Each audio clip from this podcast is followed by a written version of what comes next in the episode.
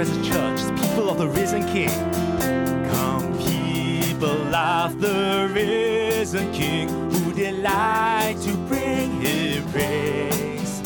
Come, all and tune your hearts to sing to the morning star of grace. From the shifting shadows of the earth, we will lift our eyes to Him. Arms of mercy reach to gather children in. Rejoice, rejoice, let every tongue rejoice. One heart, one voice. O Church of Christ,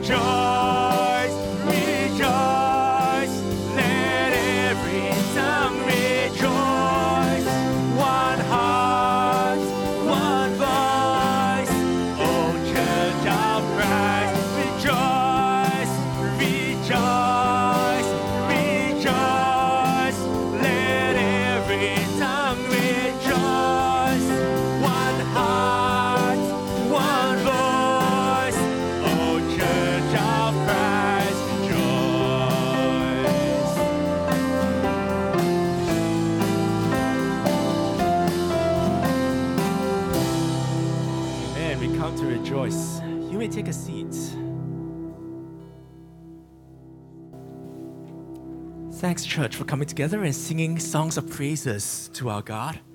Later on, the kids are going to go to their classes and learn about Jesus' death, his crucifixion, his death on the cross.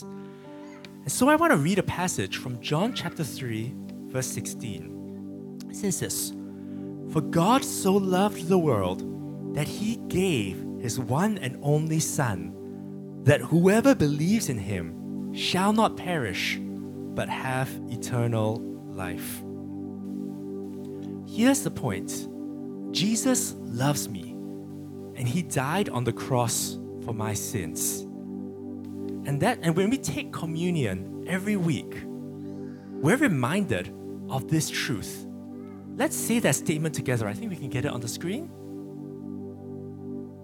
Can we get it on the screen? There we go. Let's say it after three. Three, two, one. Jesus loves me and died on the cross for my sins. We're gonna sing a song later, and it's called The Old Rugged Cross. The kids have been learning it, and it should be a familiar hymn for everyone else. And there are two lines in the song that I want to talk about. The first line is this So I'll cherish the old rugged cross. And this means that the cross is important to us.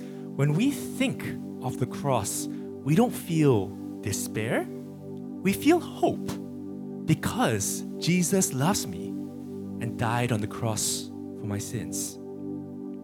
The second line in the song is this I will cling to the old rugged cross. And this means that no matter what we're going through, no matter what our week was like at work, at school, with our families, whatever happened, we can come to communion on each weekend and remember Jesus loves me and died on the cross for my sins.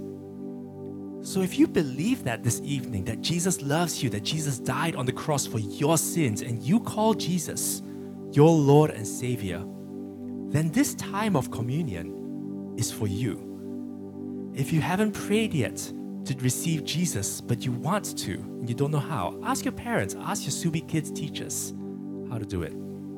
Let's pray together. Thank you, Lord, that Jesus does love each and every one of us. And He died on the cross that we might be saved. He died on the cross for our sins.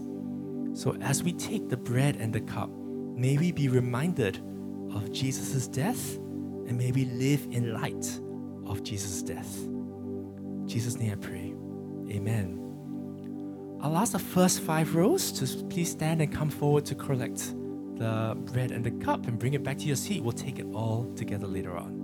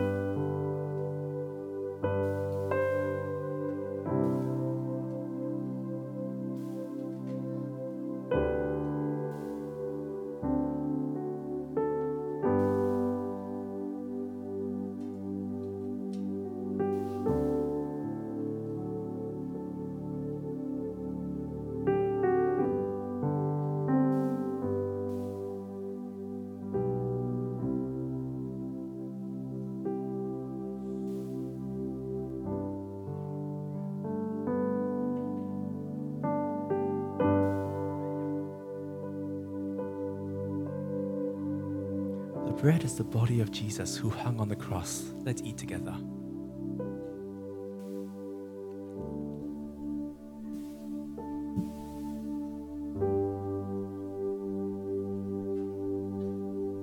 The cup is the blood of Jesus that was shed on the cross. Let's drink together.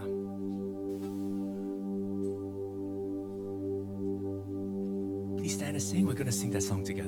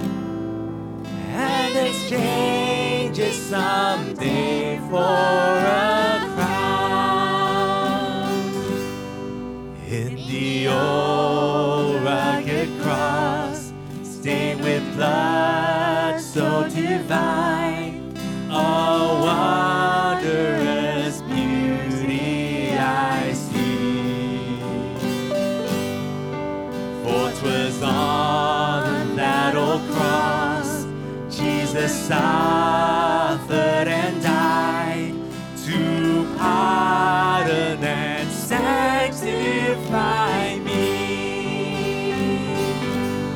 So I'll cherish the old rugged cross till my trophies at last I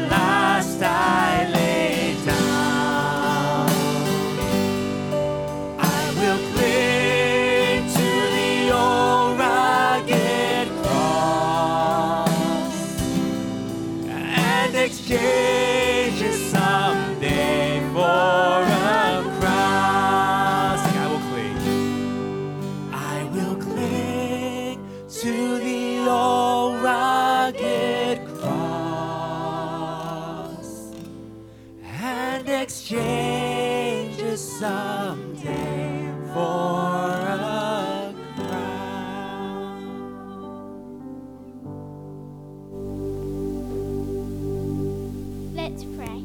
Dear God, thank you for sending your Son Jesus to die for our sins.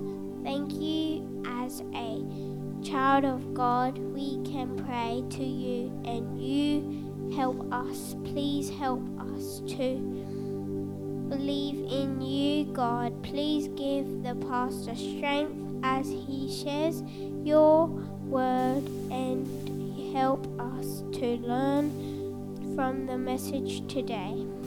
In Jesus' name we pray, Amen. Every, every month we memorize scripture together as a church. This month's memory verse tells us that God has always been and always will be. Let's say it together.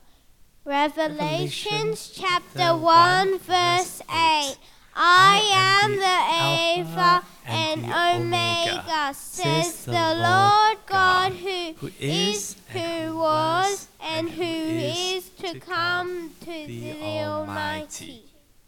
Good job. Thank you so much. It's time for the kids to go out to their program, uh, and everybody else, you can turn around and give a welcome to somebody around you, wave at them, say hi. Thank you so much to the music team who led us in such a beautiful time of singing together. I'm going to invite three special ladies up with me.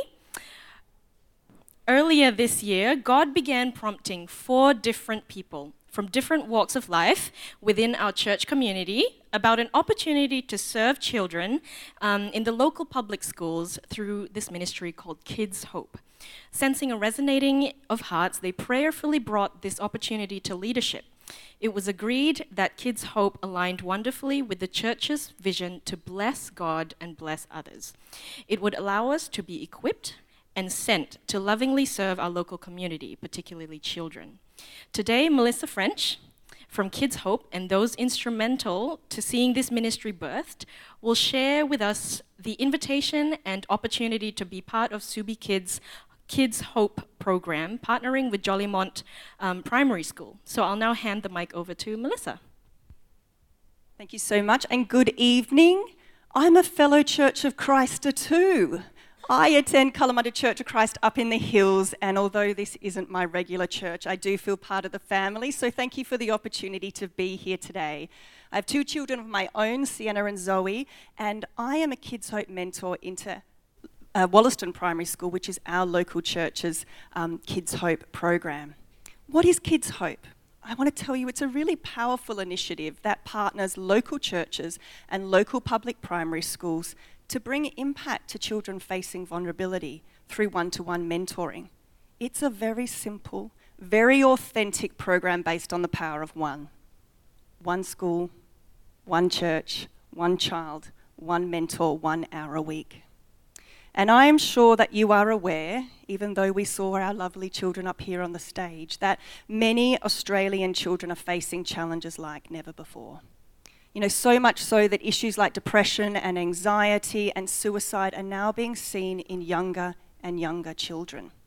And schools, they're facing the burden because they are unable to help children achieve academically when their social and emotional well-being is poor. One chaplain put it to me like this You cannot fill a child's mind if their heart is empty. But praise God, today we are bringing to you the opportunity, members of Subi Church, to be a part of filling children's hearts by being a present, reliable, and trusted adult who champions them. You know, if we look to scripture, we can see that Jesus himself champions children. You might remember Mark 10, 13 to 16. Jesus is traveling and teaching, and the crowds are following him. Some are amazed, and others are there to try and trip him up. And amongst it all, people are bringing their children, asking Jesus to bless them.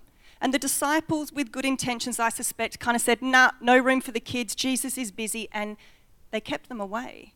And when Jesus saw this, the Bible says he was mad. Actually, it used the word indignant. And he said, Stop that. Do not do that. Do not hinder them. Let the little children come to me. And then in verse 15, it says that he scooped them up and he took them in his arms, he placed his hands on them, and he blessed them. You know, in that moment, he stopped the proceedings. He made them the center of attention. He valued them. He saw them. He gave them his time. He gave them his presence, and it blessed them. And we can observe how strongly today the world is hindering children from finding and seeing Jesus. There's no Christmas Jesus, no Easter Jesus, no Lord's Prayer in our schools. Yet we have Paul's words in 1 Corinthians 3:16 affirming to us as believers that we are God's temple and that his spirit lives within us.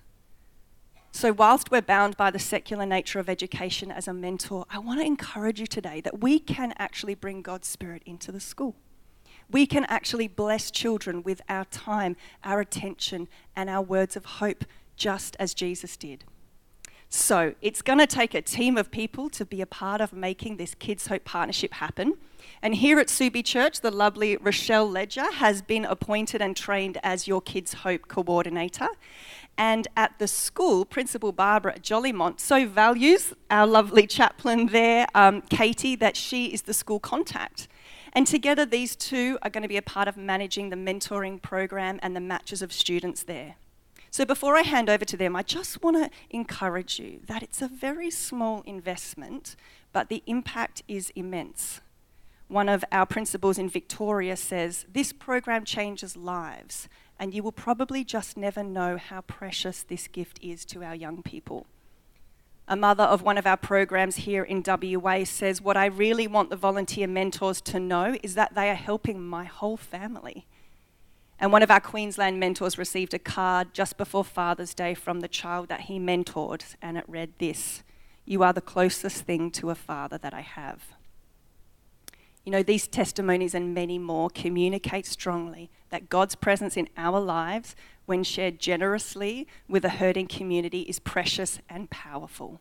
You have something precious and powerful, and I hope that you'd consider joining your team's Kids Hope program at Subi. So, Rochelle, tell us a little bit more how we can do that.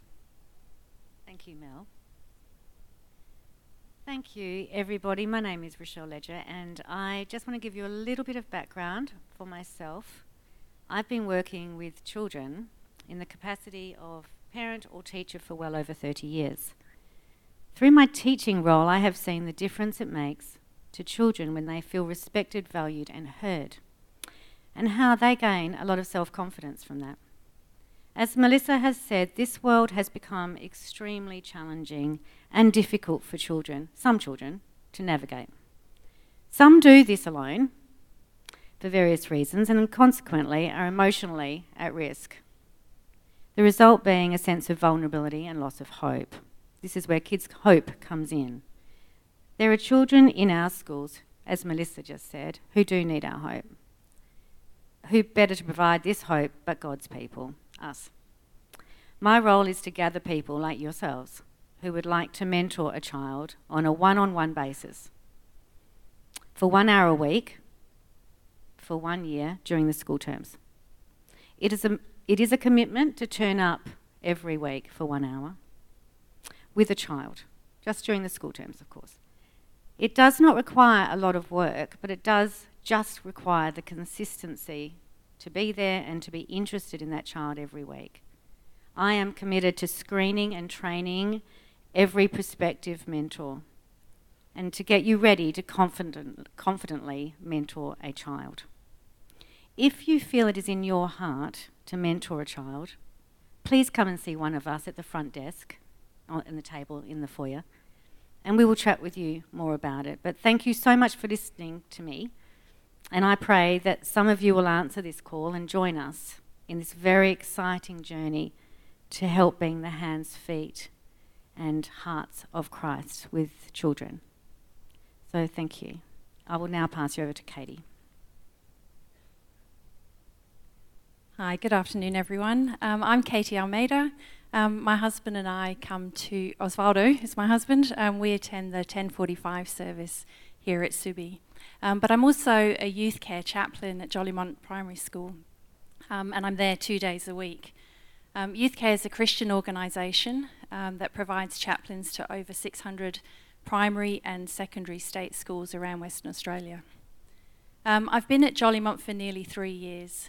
Um, and I have the privilege to serve the school community there um, and be Jesus' hands and feet um, by trying to provide social and emotional support to students, to staff, and to families. My usual routine involves supporting individuals, um, walking with them when things are tricky, um, running small groups, or doing stuff in whole classes. And there are a whole variety of issues that I try to help address. I also run weekly lunchtime activities with students. I train and mentor some of the Year 6 student leaders. And I try to be around in the playground and in classrooms so that I can get to know the students and they can get to know me. Um, and so that I'm available when issues arise. Um, it's a very varied role and one that I really love, um, but it's busy, and some of the students really would benefit from more time than I'm able to give them. Um, at Jolimont Primary, we felt that Kids Hope mentoring could really help to complement the support that I provide. And we've been really pleased to partner with Subi Church, so thank you. Um, I've taken on the role of coordinating the program from the school end, And it's been really exciting to get a taste of this term with a few of the students meeting up with mentors already. We'd really love to see the program expanded next year um, and to be able to offer the benefits to more students. If you're interested, as Rochelle said, please come and see us at the table in the foyer afterwards. And we've just got a brief video for you to watch at the moment. You have someone in your life who encourages you, someone who supports you to reach your dreams. Everyone needs a champion like that. Sadly, some kids have no one cheering them on. Like Alex. Alex had been labelled the most difficult boy in school. His home life was full of challenges and dysfunction. Alex had a short temper and was struggling with basic maths and reading. With the training and support of the Kids Hope team and his local church, Tim volunteered to be Alex's mentor one hour a week during the school term. The first few sessions were challenging, but over time, Alex softened towards Tim. He began participating in the sessions, and his behavioural and educational abilities improved dramatically. Alex looked forward to seeing Tim, who enjoyed hearing his hopeful dreams for the future. Connecting with a caring mentor for just an hour a week can dramatically increase the overall well-being of a child. Many more primary school children need a Kids Hope mentor because they're facing challenges like never before. All children desperately need a champion in their lives to bring them unconditional love and hope. Will you be their champion by volunteering at your church's Kids Hope program today?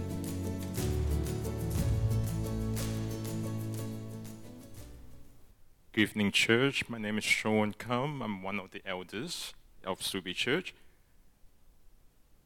Thank you for your patience during this time of transition. Whenever we pray, we like to have an answer. We want to have a yes or no, and we move on. The hardest part is that sometimes God say, maybe later. And that's the hard part that we have to sometimes deal with. We understand that changes is never easy, but we want to keep our eyes on God. And He will use this for His own good. The elders would like to also take the opportunity to acknowledge the exceptional effort the whole staff team and update on some of the movement that we have recently. You may or may not know some of this has had really happened, but let's just go through that. You will see some of the faces pop up behind me. Shani. Shani has graciously accepted the role of executive assistant. She will primarily working and providing administration support to the pastors and between pastors. If you do not know Shani, it means that you have came through the church through the back door. So she's always there. Today she's supposed to be on leave, but somehow she's here. So, yeah. The next person we have is Vash. Now you may or may not have seen her, but today she's here with husband Christian, and she has taken on the role of administrative assistant, vacated by Shani. She has a wonderful, friendly personality, and she is a first point of contact for most people in contacting the church. Jeremy Dixon has stepped down from his role of worship director at the end of this year, will be stepping down at the end of this year to prioritize family. We thank him for his dedicated service to the church. He stood up and took on the role when we most needed someone to be here. If you miss his mellow, sweet voice, you're not lost. Every Wednesday, write it down. Every Wednesday on 98.5 Sonshine FM, 8 p.m. to 9 p.m., you can hear his voice. He actually has a program running.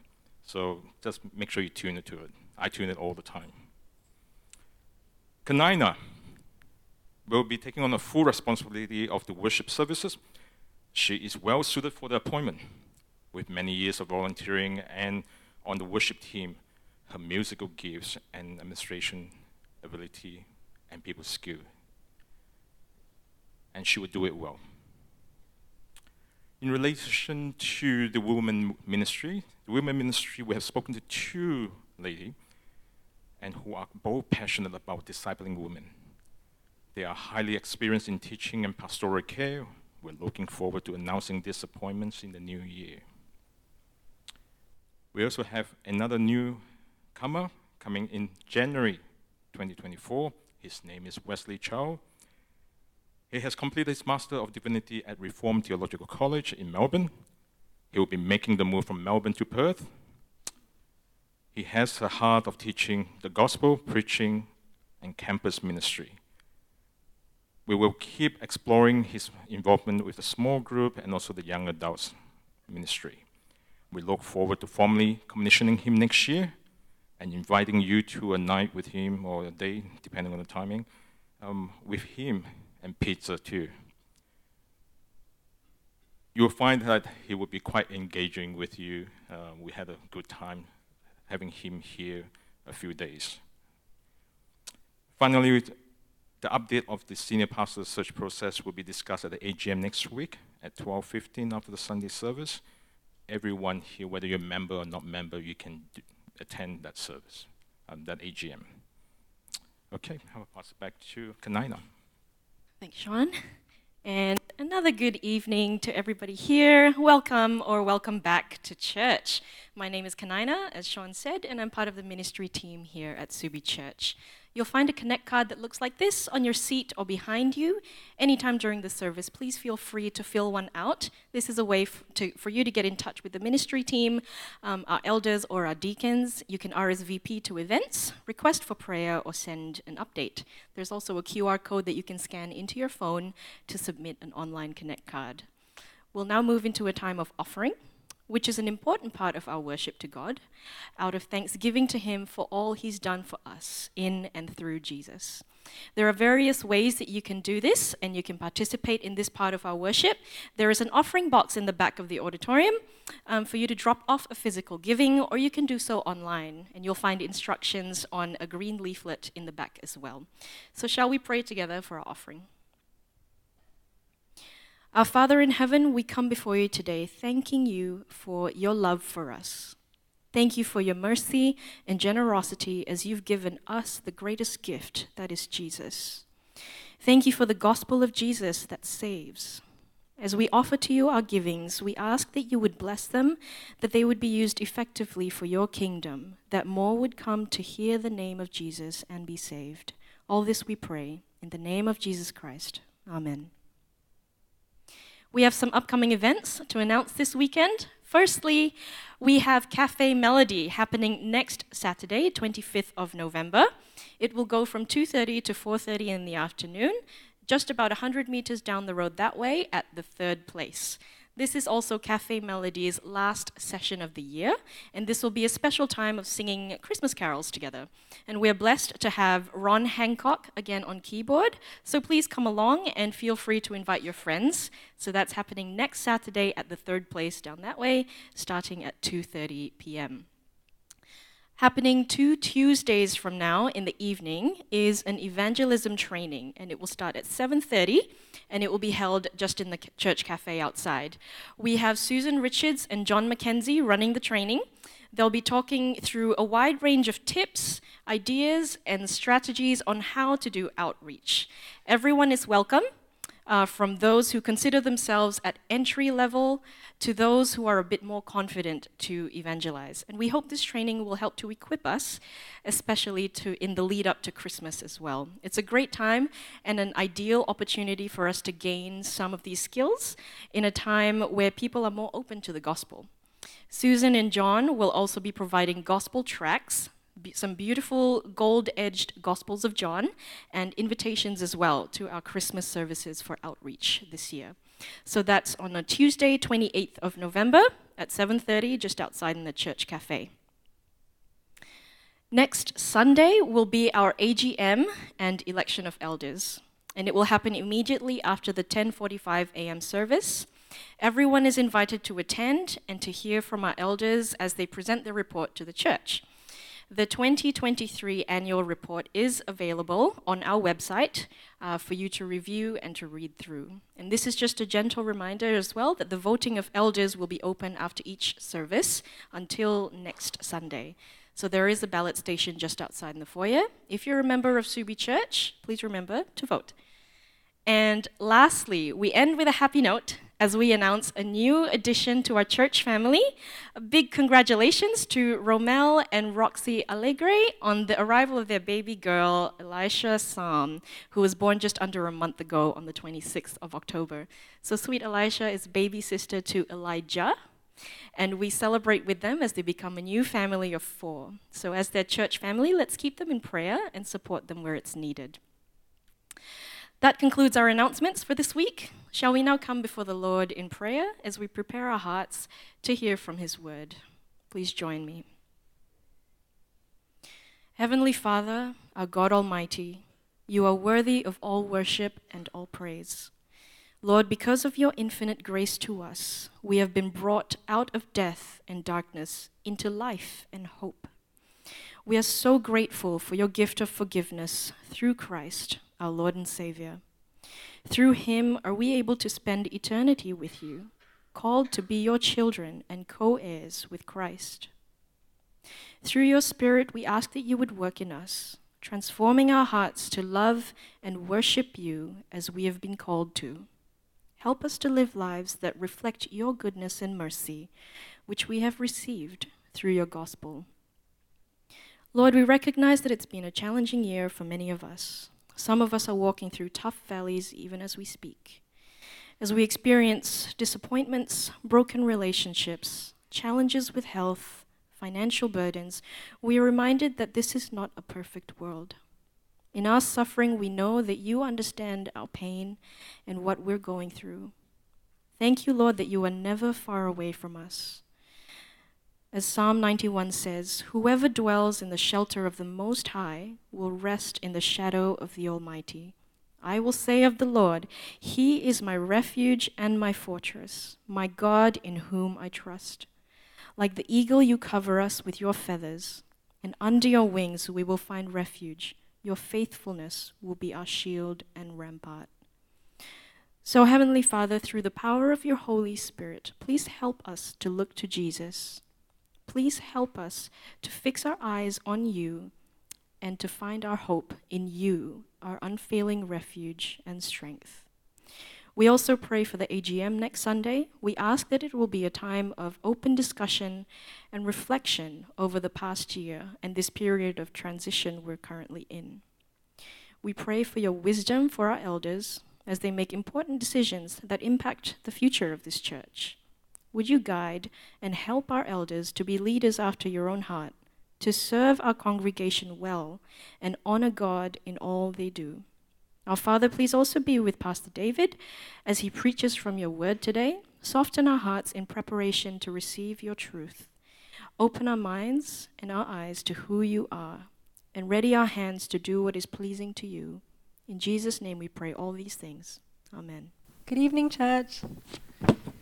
Our Bible reading today concerning spiritual gifts is taken from 1 Corinthians chapter 12 verses 1 to 10. If you are able, I invite you to stand with me as we read from God's word. So 1 Corinthians chapter 12 verses 1 to 10. Now about the gifts of the Spirit, brothers and sisters, I do not want you to be uninformed. You know that when you were pagans, somehow or other you were influenced and led astray to mute idols. Therefore, I want you to know that no one who is speaking by the Spirit of God says, Jesus be cursed. And no one can say, Jesus is Lord, except by the Holy Spirit.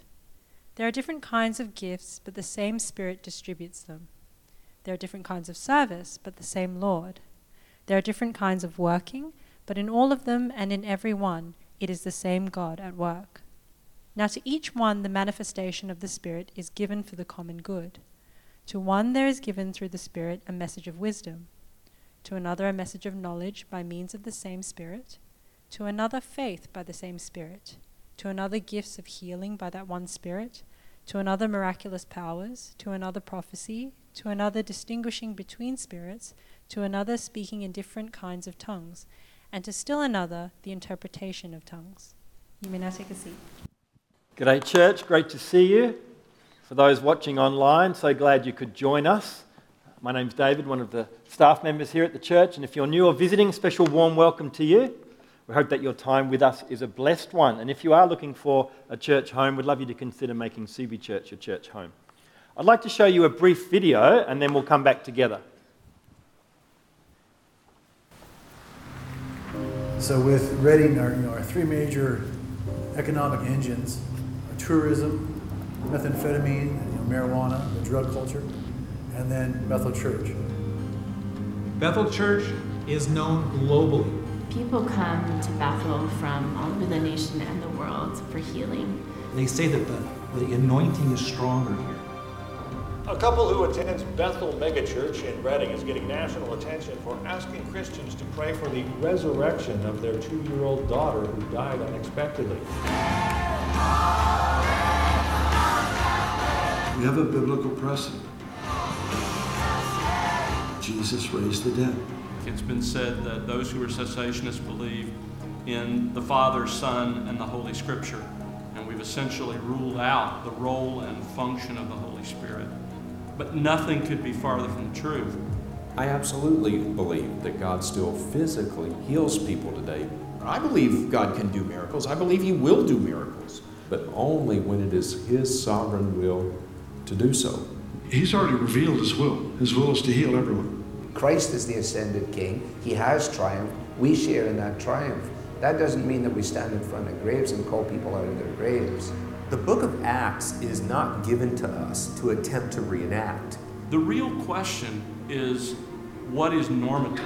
My guest has raised 37 people from the dead. Where's the proof of this? I do know people who raised more people from the dead than Jesus did. Jesus didn't do miracles to show us what God could do. Jesus' statement is not that hard to understand. Greater means greater, and the works he referred to are signs and wonders. He didn't perform miracles to show what he could do. It's meant to make you think that you are at the same level of Jesus. Whatever he did, I can do. He came to illustrate what a human being could do. He performed miracles to show what you can do. Uh, as you can see from the video, there's much debate about the role of the Holy Spirit in the Christian life today. Did you pick that up? Did Jesus perform miracles in order to show what God can do, or did Jesus perform miracles in order to show what we can do with the power of the Holy Spirit? Should we expect the Holy Spirit to raise people from the dead? Did the miracles of healing and uh, uh, speaking in tongues, miraculous powers, did they cease with the apostles? Or do they continue in the lives of everyday Christians today? Well, a group called the cessationists, they say that, or they insist that the gifts do not happen today. Uh, another group called the continuationists insists that the gifts must happen today. And if you don't experience the miraculous in your Christian life, then you're living a second rate Christian life. Now, who's right? I want to know the answer because I don't want to live a second rate Christian life, do you? So, we're going to be looking at that this evening. Uh, just to let you know where we're heading in the next few months in terms of our preaching program, today is uh, talk number four in the Holy Spirit. That'll be our last one of the series. Next week, leading up to Christmas, we'll begin a new series called The Power and the Goodness of Jesus. And then in the new year, we'll be looking at two major books. We'll be looking at the book of Genesis, How Did Everything Begin? And then we'll be looking at Revelation, How's Everything Going to End? All right? So, does that sound exciting to you? It sounds exciting to me. I hope that you're excited by that. We're going to have a diet of Old Testament, New Testament, topical sermons. We're going to uh, uh, hear the full counsel of God. And next week, we are going to touch on the Israel Palestine conflict. But today, we're looking at 1 Corinthians chapter 12, which we just heard read. There are different kinds of gifts, but the same Spirit distributes them. There are different kinds of service, but the same Lord. There are different kinds of working, But in all of them and in everyone, it is the same God at work. Now, to each one, the manifestation of the Spirit is given for the common good. The word gifts there in the original Greek, some of you will know that. It's the word charismata. Literally, it means grace gifts. Uh, but in Christian circles, often uh, referred to as charismatic gifts or spiritual gifts. You would have heard that term. Spiritual gifts are abilities given by the Holy Spirit to every Christian in order to serve others, to build up the church. Some of the gifts have spectacular of a spectacular nature, like healing, miraculous powers, tongues, but most do not. Spiritual gifts listed in other places in the New Testament include hospitality, administration, leadership, mercy, encouragement, teaching. The point of being given spiritual gifts is not to build yourself up, but to build others up, right? If you have the gift of hospitality, you don't bake cookies for yourself, you bake cookies for other people, right? Gifts are given to serve others. So, every one of you, if you are a believer here this evening, you have been given spiritual gifts by God to build up the church. Do you know which ones you have? Are you using them? Uh, look around at what the church needs doing on the weekend services, during the week, during our ministries. And if you can do that, if you can do one of those things that needs to be doing, that's likely to be one of your spiritual gifts. Ask others for input. Others will often see gifts in us that we can't see ourselves. Now, Paul doesn't give us a lot of details about the gifts, does he? Doesn't go into a lot of details about most of the gifts. His purpose wasn't to identify their precise nature. For example, what is this message of wisdom and this message of knowledge? Because as we'll see later, uh, some parts of Christian in Christian circles take it to be a certain thing. What, what, what does it mean? Well, I think the best way to try and understand Paul is to look in other spots in that letter of 1 Corinthians to see what uh, he's, um, how he explains what it might be, this gift. So in 1 Corinthians 2, he says, We speak a message of wisdom, but not the wisdom of this age. We speak not in words taught us by human wisdom, but in words taught us by the Spirit. So this message of wisdom, this message of knowledge, seem to be closely related to the message of the gospel, which is delivered by the apostles. Likely, it was a form of word ministry which reveals wisdom and knowledge to others that you are able to pass on to others. And notice that they are placed first in the list. Why is that? Because it's word ministry that most builds up the church, whether that's preaching or just us speaking to each other the word of God. To another, gifts of healings by that one Spirit. Now, I know some of you are thinking, I know who's got that gift. That guy on TV with the white suit and the private jet, right? But notice it's, it's gifts of healings, not just gift of healing, which I think strongly suggests that there wasn't like a guy in each church that would go around and just be able to heal everyone that he touches. Much more likely, various Christians became agents of God's healing power at various times when God used them to pray and ask for healing. To another, prophecy.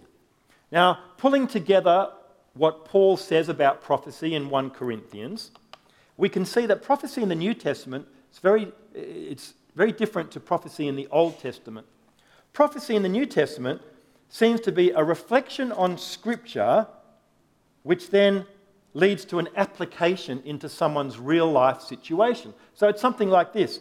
Uh, as I thought hard about this passage and as I prayed for wisdom, asked God for wisdom, I believe the Spirit is telling me it means this, and I think that I should do this, or I think that you should do this. So prophecy needs to be weighed and evaluated. It's, it's very different to teaching. Teaching has to be submitted to, right? If someone teaches from the scriptures, it's thus saith the Lord, we submit to it. But prophecy is to be weighed. It's, it's, prophecy is more suggestion than teaching. All right? He keeps going. to another, speaking in different kinds of tongues, and to still another, the interpretation of tongues. So the gift of tongues in 1 Corinthians uh, appears to be different to the tongues that we saw a couple of weeks ago in the book of Acts. In the book of Acts, the Holy Spirit enabled the disciples to speak in languages they'd never learnt, languages uh, from all over the known world, and others could hear their, their, their language. They heard the gospel in their own language. Now, in 1 Corinthians, it seems to be different. Uh, the gift of tongues has two forms. One form is a spiritual language that someone speaks, and then another interprets that language to build up the church. That's one form. The other form appears to be uh, a language that is unintelligible to humans, but it's addressed to God in private for personal edification. And these tongues are an expression of profound emotion from the deepest recesses of the soul. And they able, enable that person to communicate with God in a way that normal speech does not allow. The main point of this passage is that you have been given a spiritual gift in order to build up the church. But Christians hold different views about whether certain spiritual gifts are still exercised by Christians today. And the two main camps are the cessationism camp and the continuationism camp, right? And they differ in the interpretation of particularly 1 Corinthians chapter 13.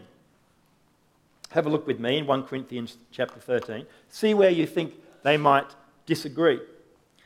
Love never fails, but where there are prophecies, they will cease. Where there are tongues, they will be stilled. Where there is knowledge, it will pass away. For we know in part and we prophesy in part. But when completeness comes, what is in part disappears.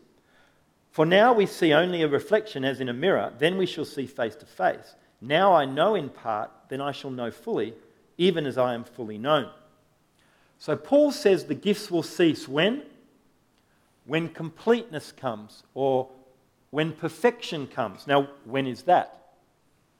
Well, the cessationists say that completeness is talking about when the scriptures are complete, which happened about the end of the first century.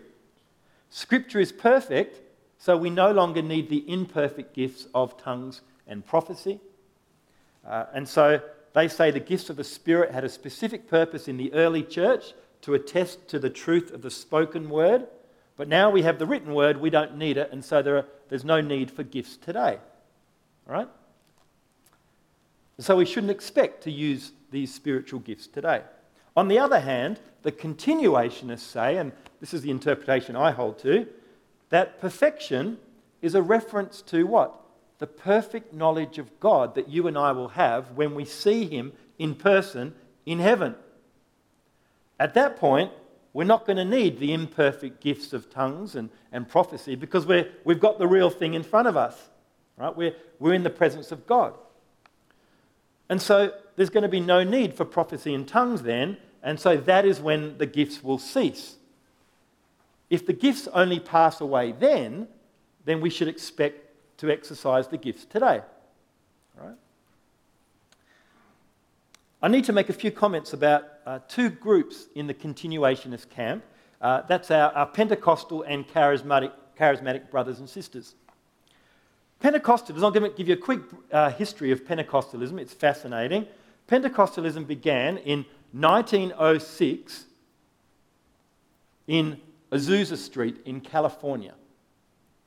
Uh, and the Pentecostal movement describes itself as having three waves. The first wave, the first wave said, look, in order to be a Christian, you need to speak in, you need to be baptized in the Holy Spirit, which means you need to, to have a second blessing of the Holy Spirit, and you must speak in tongues. That is the evidence that you are a Christian. Uh, and the first wave led to the creation of new Pentecostal denominations because their teaching was not welcome in the mainstream churches back then. If you want to go to a first wave Pentecostal church in Perth, you'd go to somewhere like Potter's House or Victory Life. The second wave of the charismatic movement, of the Pentecostal movement, was the, was the charismatic movement, which began in the 1960s, and this came from within the mainstream churches. They said, look, you don't need to be baptized in the Spirit and speaking tongues in order to be Christian, but if you don't, if you don't have this second filling of the Holy Spirit, well, you're going to live a second rate Christian life. Uh, if you want to go to a second wave church in Perth, you'd go to somewhere like Kingdom City. The third wave Pentecostalism appeared in the 1980s with a guy called John Wimber and the Vineyard Movement. Have you heard of him? Yeah. They claim to be both evangelical and charismatic. The third wave is the third wave. Uh, the third wave has said baptism in the Spirit. It's just another way of talking about being converted, right? So there's no such thing as a second blessing, but you must move in the gifts of the Spirit. You've got to move in the gifts of healing, uh, prophecy, the miraculous. You must see signs and wonders because they are an essential part of being Christian. The third wave reintroduced the office of apostle and prophet, which were offices only held at the origin of the church life. And here in Perth, you wanted to go to a third wave charismatic church, you go to somewhere like Churchlands Christian Fellowship. Now, the Pentecostal and charismatic movements have challenged the church to expect more from God. Uh, they have uh, they expect God to pour out His Spirit in ways that break our traditional molds. They've, they've got a greater openness to God's intervention in our lives. And they have done better at getting their members to utilize their gifts and not to leave ministry to just a few. But, in my opinion, they have erred at many points by going beyond what the scriptures say. All three waves of the Pentecostal movement have problems with what's called the, the doctrine of the sufficiency of Scripture, something that we hold to here at Subi. The sufficiency of Scripture says everything that you need to know God and to, and to live a godly life is in the scriptures.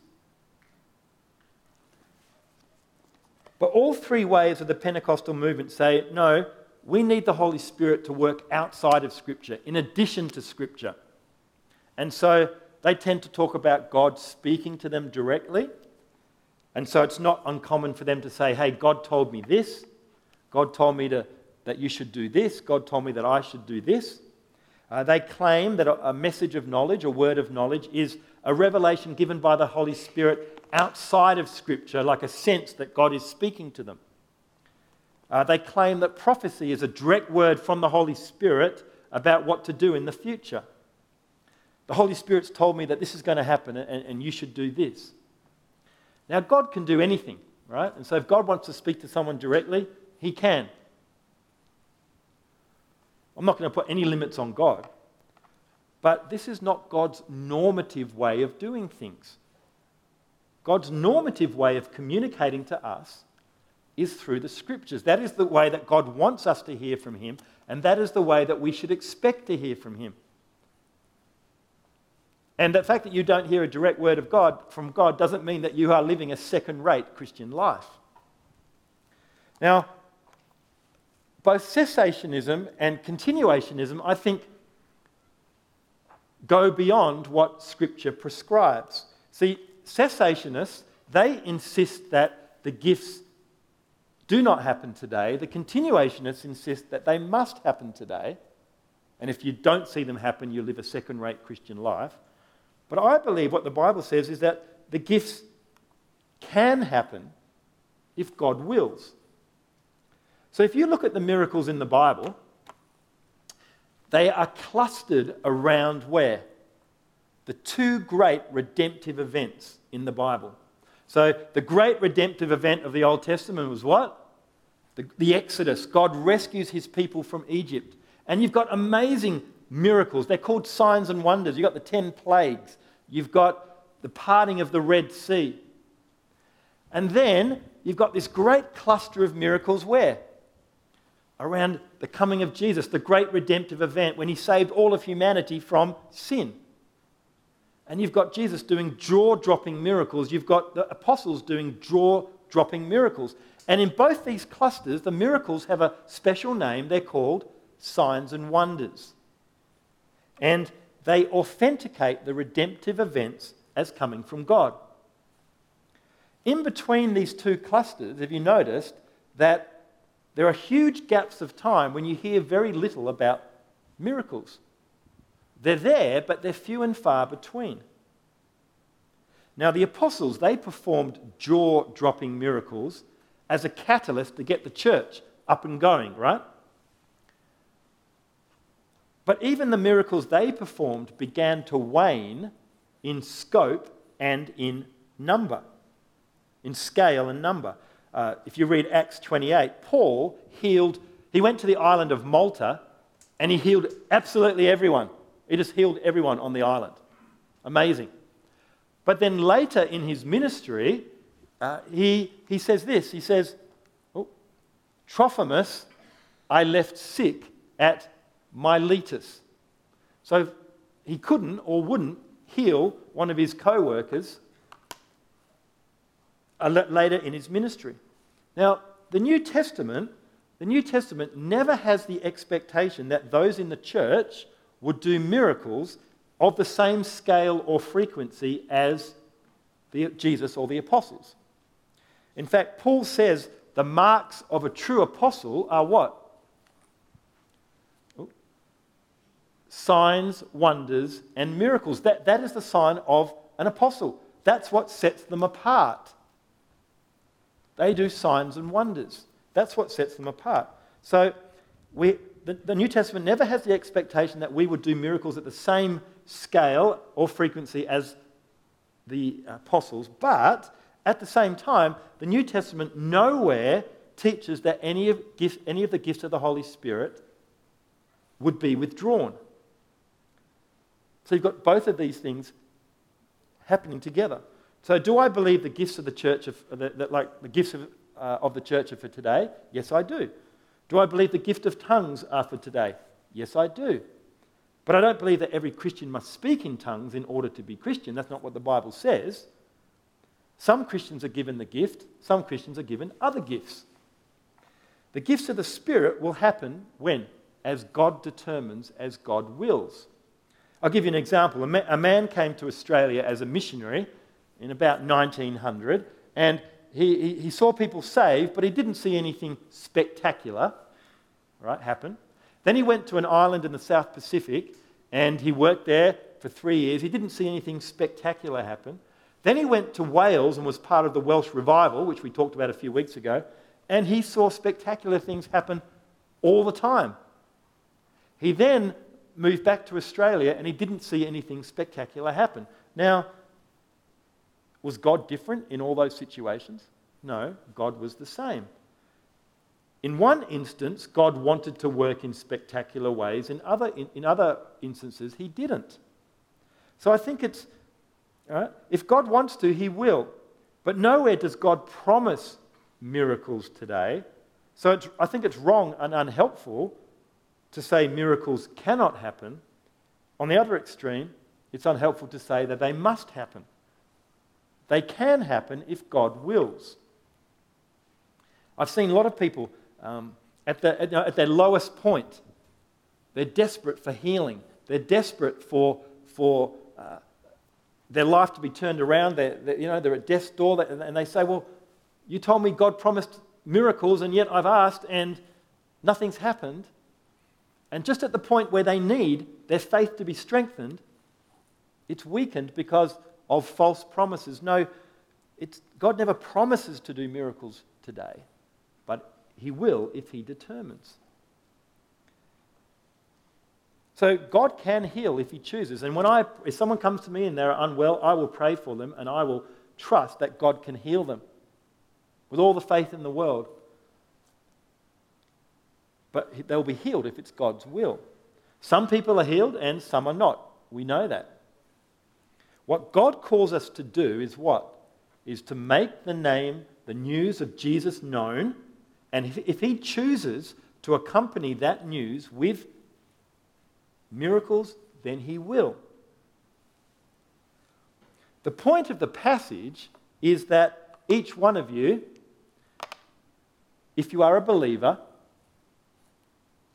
have been given spiritual gifts by God. That is the point. Uh, one thing that has definitely not ceased is what? Is our responsibility to use our gifts to serve God. That responsibility has not ceased. We have a responsibility to serve God with our gifts. Are you serving God with your spiritual gifts? And you, you discover your gifts through ministry involvement. Look around the church at what needs doing on the weekends, during the week, in our number of, a number of ministries. Try some out. See if that's something that you can do. And if it is something you can do, that's likely one of your spiritual gifts.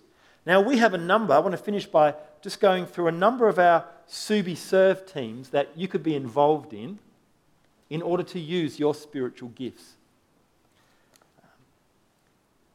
Our responsibility is to build the church family using our gifts.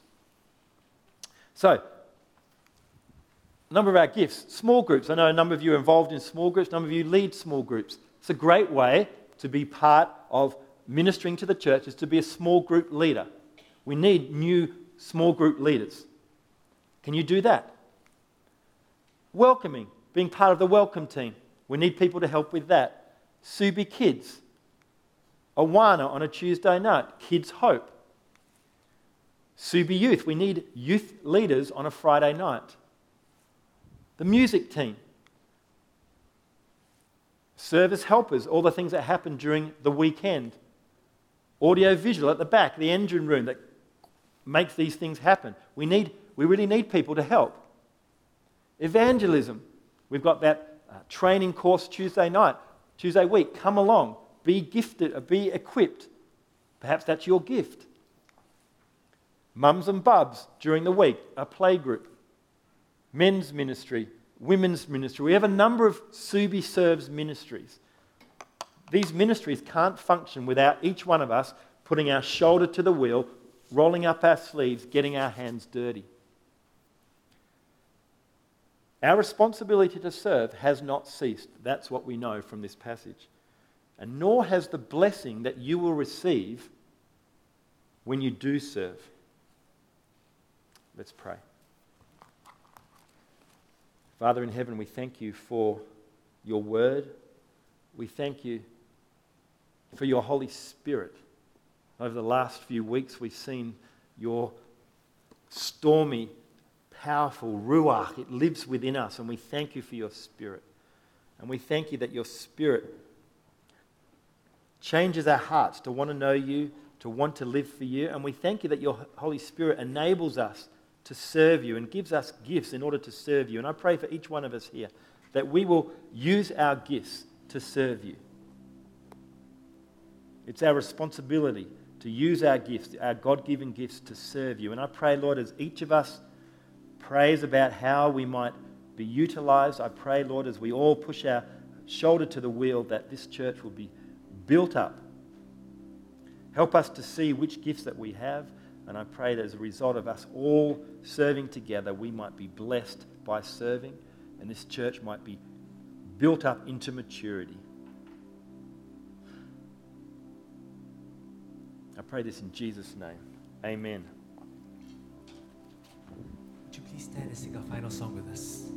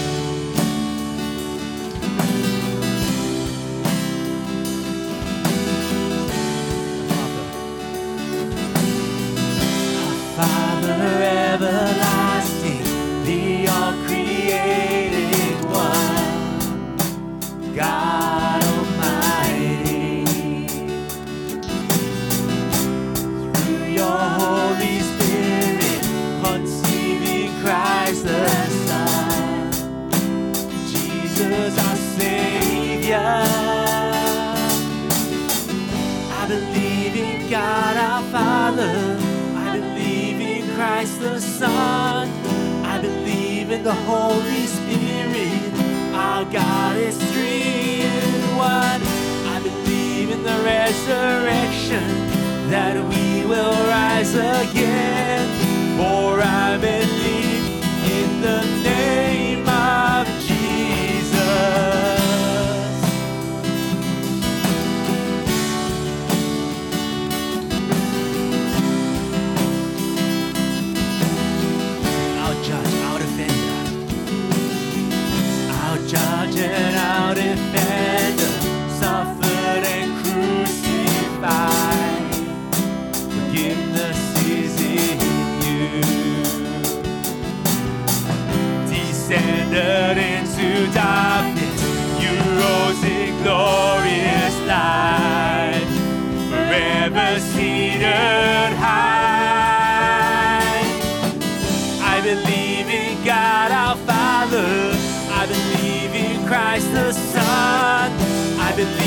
The Holy Spirit.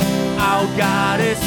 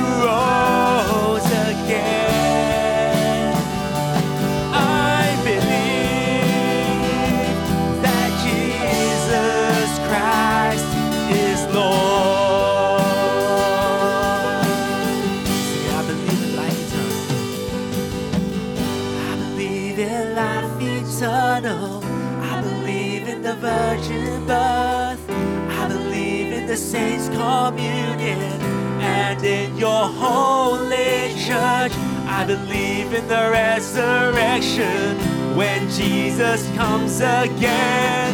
For I believe in the name of Jesus. I believe in God our Father.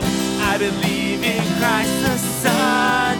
I believe in the Holy Spirit. Our God is three in one. I believe in the resurrection that we will rise again.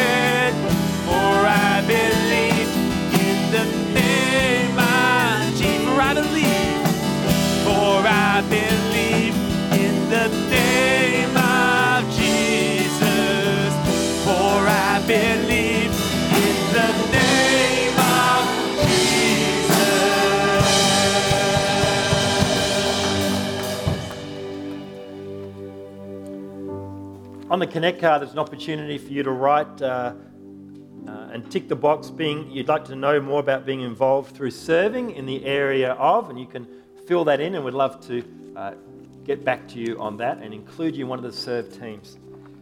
I'm going to pray and uh, finish with the blessing. Father in heaven, I thank you for all that you've given us. Thank you that the Lord Jesus came to serve, not to be served, but to serve.